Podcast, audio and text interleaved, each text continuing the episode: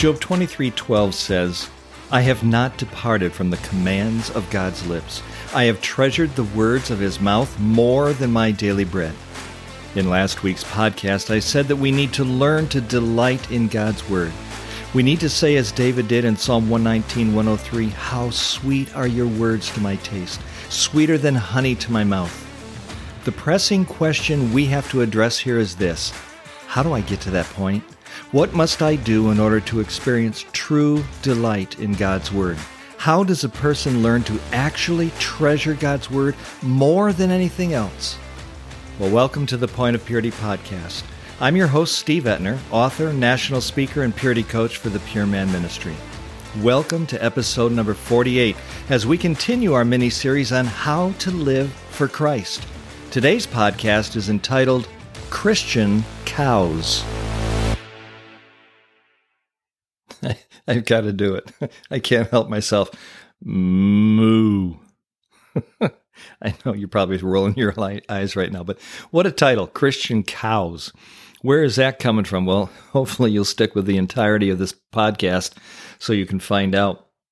But truly delighting in God's Word begins with a personal relationship with Jesus Christ.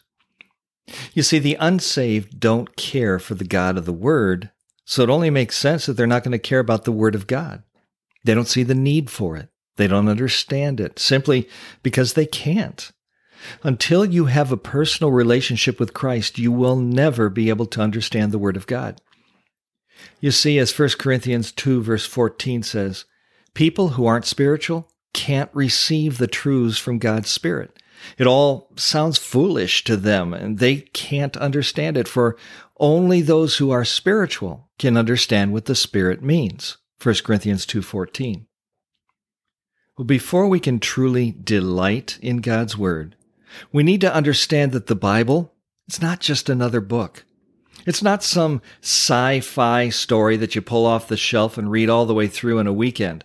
Although it does tell the accounts of out of this world experiences. It's not a storybook that you read just before bedtime although it does tell the story of God's redemption of all of mankind. It's not a romance novel that you read while curled up by a fire on a cold winter's day, although it does share how God demonstrated his amazing love for man by sacrificing himself on our behalf. It's not a it's not a history textbook, not something you teach to a class of bored students, although it does tell the history of mankind from creation to his eternal destination. The Bible's not a how to book for do it yourselfers that you read when you want to fix something, although it does show us how to repair a broken relationship with God and how to live a life that brings glory to your Heavenly Father. The Bible is God's inspired word, written to you and me to show us who God is and who we are before Him. It shows our need for a Savior and how God provided for that need through the person of Jesus Christ. In the Bible, you discover God's desire to have a personal relationship with you. And within its pages, he shows you exactly how you can know him, not just as your creator and judge of the universe, but as your savior and father and eternal friend. The Bible teaches you how to live a life that is holy and pure. It shows you how to say no to sin and yield your life in full and complete and total surrender to God, living a life that in every way glorifies Him. What an amazing book the Bible is! The Bible is God speaking directly to you to help you cope with every issue in life you will ever face. As you listen to the Holy Spirit and you choose to yield to His leadership in your life, He helps you as you face your temptations.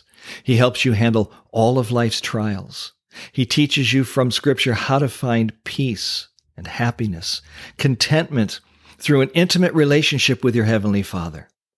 The Bible is the instrument that God uses to provide you with power and strength, knowledge, understanding, wisdom, and hope. Within its pages, you will find life and food for your soul.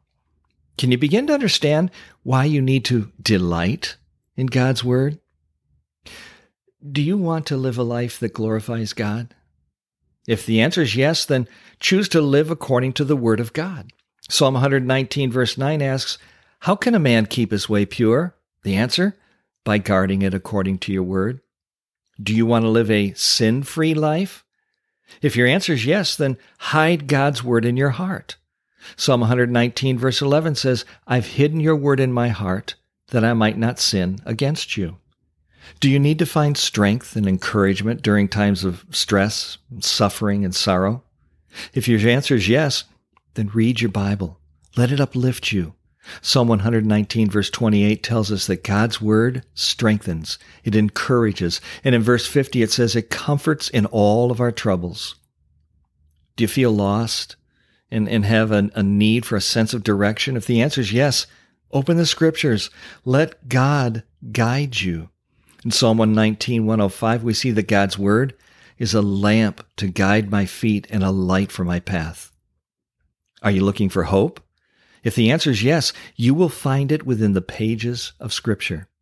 David says in Psalm 119, verse 114, You are my hiding place and my shield. Your word is my source of hope. See, when you begin to see God's word in light of what I just said, then you can say with the psalmist in Psalm 119, 147, Oh, how I love your law. I meditate on it all day long. In Psalm 1, verse 2, David says that the one who is blessed is the one who delights so much in God's word that he meditates on it day and night. Not only does that person long to read God's word, he thinks about what he read throughout the day. He's seriously contemplating what God said to him and how he can apply it to his life. Does that describe you? When you are truly delighting in God's Word, you're going to do more than just read it. You're going to meditate on it. You are going to ask God to show you how to apply its truths and its principles to every aspect of your life. By the way, the word meditate in Psalm 1, verse 2. His delight is in the law of the Lord, and on his law he meditates day and night. That word meditate is written in what's called the imperfect tense. It's what I call a perfectly imperfect word. You see, the meditation that David's talking about is an action that is not yet completed. It's imperfect. It is something that must be repeated over and over and over and over again. You see, listening to God's word shouldn't be enough. Reading God's word shouldn't suffice. You can't get enough of what God has to say. You find yourself thinking about it throughout the day. All right, I have four questions I want to ask you here. Questions that are geared to really put you on the spot, make you a little uncomfortable, make you squirm in your seat. Question number one Did you read your Bible today? Let's assume that the answer was yes. Here's question number two What did you read? Do you remember what it said? Question number three Have you been thinking about how it applies to you today? Have you been meditating on it? And question number four Have you been asking God to show you how to live that truth out in everything you think and say and do today? You see, that's meditating on God's Word. Meditation is not some mystical Eastern religion based activity. It's, it's not about sitting cross legged on the floor with your eyes closed and fingertips barely touching while you sit there quietly humming to yourself. In Scripture, the verb to meditate refers to breaking something down into small, chewable pieces. You see, meditating makes it easier to digest what you've eaten so that you can draw strength and nourishment from it, similar to a cow chewing her cud. Did you know that before a cow can chew its cud, watch this now, she first has to eat some grass? well, there's a no brainer. Think about it. If there's no grass in her stomach, there will be no cud to chew later on. In a similar way, it is impossible for you to meditate on God's Word if you're not first feeding upon it. You need to read, study, and even memorize Scripture before you can ever begin to meditate upon it. Now, I'll confess I am not a cow guy. In fact, I know very little about cows other than they eat grass, say moo, and give some milk. So I had to do a little research and some digging, and, and, and here's what I've learned. After sufficiently chewing the grass, old Bessie swallows it. When she does, it goes into the first of four chambers in her stomach. A little while later, she regurgitates that chewed up grass and begins chewing it again. As she chews, she's breaking down the grass further. She then swallows it again. This time it goes into chamber number two of her stomach. And a little bit later, she'll bring it back up again and chew on it some more. Each time she brings it up and chews on it, she's breaking it down more and more to enable proper digestion. That's a great example of meditation of Scripture. See, every time you open your Bible and read it, every time you dig into it and study it, every time you commit a verse to memory, you're feeding upon the Word of God. Every time you hear your preacher preach a Sunday morning message, every time you listen to one of these podcasts, every time you listen to a radio preacher, you are feeding upon the Word of God. You're chewing on it and then swallowing it and taking it into storage, hopefully for later use. And then periodically throughout the day, you bring it back up. You bring it back to mind and you begin to think about it and you evaluate it. You scrutinize it. You're seeking to know and understand just what God is saying. You're chewing on it. You're wanting to understand how does it apply to me? And then you swallow it down again, storing it for later use. You keep your heart open to the leading of the Holy Spirit all throughout the day. You're asking God to guide you into a deeper understanding of the things that you're learning. As the day goes on, you again bring it up and chew on it some more, thinking about the principle or principles or standards or promises that God is teaching you and how you can apply it to your life today. Now, here's the cool thing God will give you practical opportunities throughout the day to apply what you've learned. For example, let's say you read some scripture during breakfast, you fed upon God's word, right? And as you progress throughout the morning, you begin to think about what you read at breakfast time. You think about what it means. You think about how it applies to your life. You think about how you should adjust your choices and your actions today accordingly. So during your lunch break, you're sitting there eating your leftover ham between two dry slices of bread while you're thinking more about that text of scripture. You're definitely seeing that God's showing you an area in your life that needs some attention, so you utter a quick prayer.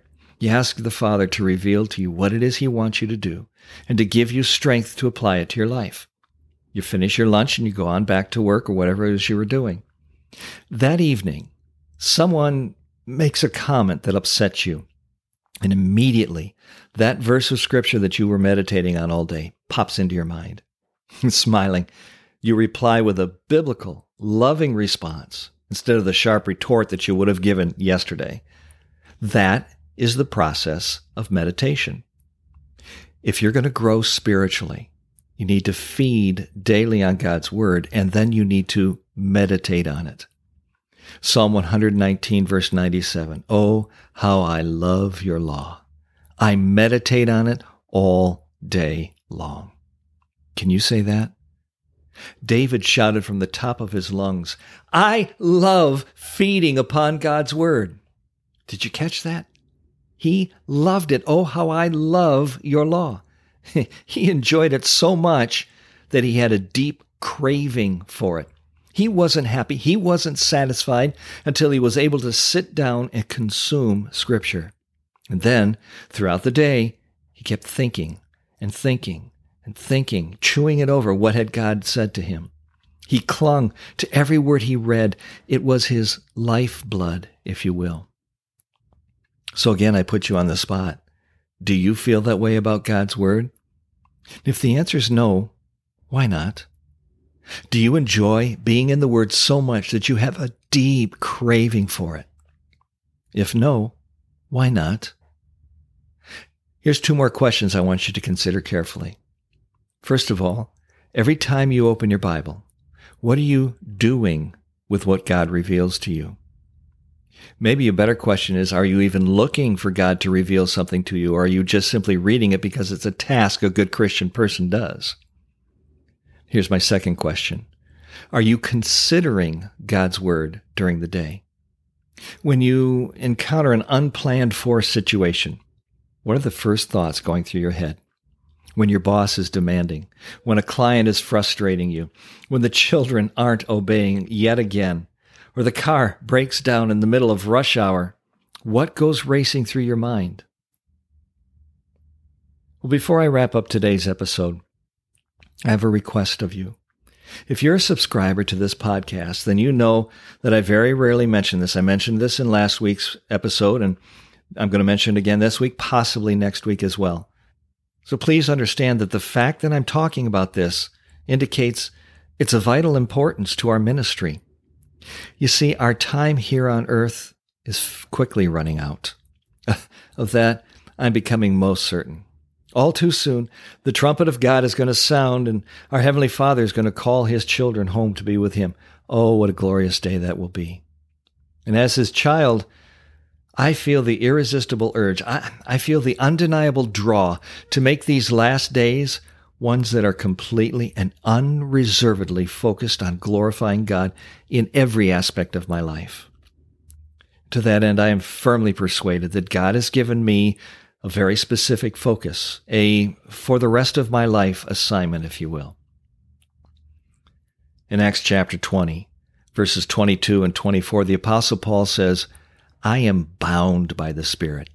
I don't know what awaits me, but my life is worth nothing to me unless I use it for finishing the work assigned me by the Lord Jesus, the work of telling others the good news about the wonderful grace of God. Well, for me, Steve Etner, I am bound, just like Paul, by the Spirit to the task of pointing others toward the power of Christ and the impact that God's Word can have in their everyday lives. I, hmm, I feel compelled, probably the best way to describe it. I'm compelled to show men and women from Scripture how to live in victory and freedom, specifically from the lure of lust and the pull of porn and the magnet of masturbation. You see, I was under that bondage for over 30 years of my life. If you've listened to the episode where I shared my testimony, then you know my story. God set me free. And now, for the last 10 years, and hopefully for another 10 at least, if not more, if God tarries, I have the distinct privilege and honor of every day meeting with men literally all over the globe, teaching, counseling, coaching in how to be men of purity, men of integrity, men of godliness. I do this primarily through the ministry that is known as the Pure Man Ministry, also known as the Purity Coach. Well, truth be told, I don't know how many more years God is going to give me, but I am committed to dedicating every one of those years to this ministry. Coming soon on Tuesday, November 30th, it's a day known across the globe as Giving Tuesday. Its purpose is to encourage individuals and churches to support a specific cause or a ministry that they believe in. If you share the desire that we have here to see men and women walk in integrity and live in sexual purity, then I am personally inviting you to join our team of ministry partners. You see, we've set the goal of raising $42,000 by Giving Tuesday, if not sooner, to cover the costs of our ministry for 2022. We need $42,000 to keep the ministry going for another year. This will take a group effort but the impact that your donation will have to this ministry is incredible. You see, through your financial gifts, the Pure Man Ministry is able to pour into the hearts of both men and women, investing in their lives, their marriages, their homes, and even their churches, training them how from God's Word they can live free from addiction to porn and lust and masturbation, how they can live free from their addiction, all to the glory of God without compromise. The Pure Man Ministry shows people how to have a continuous relationship with Jesus that is real and personal.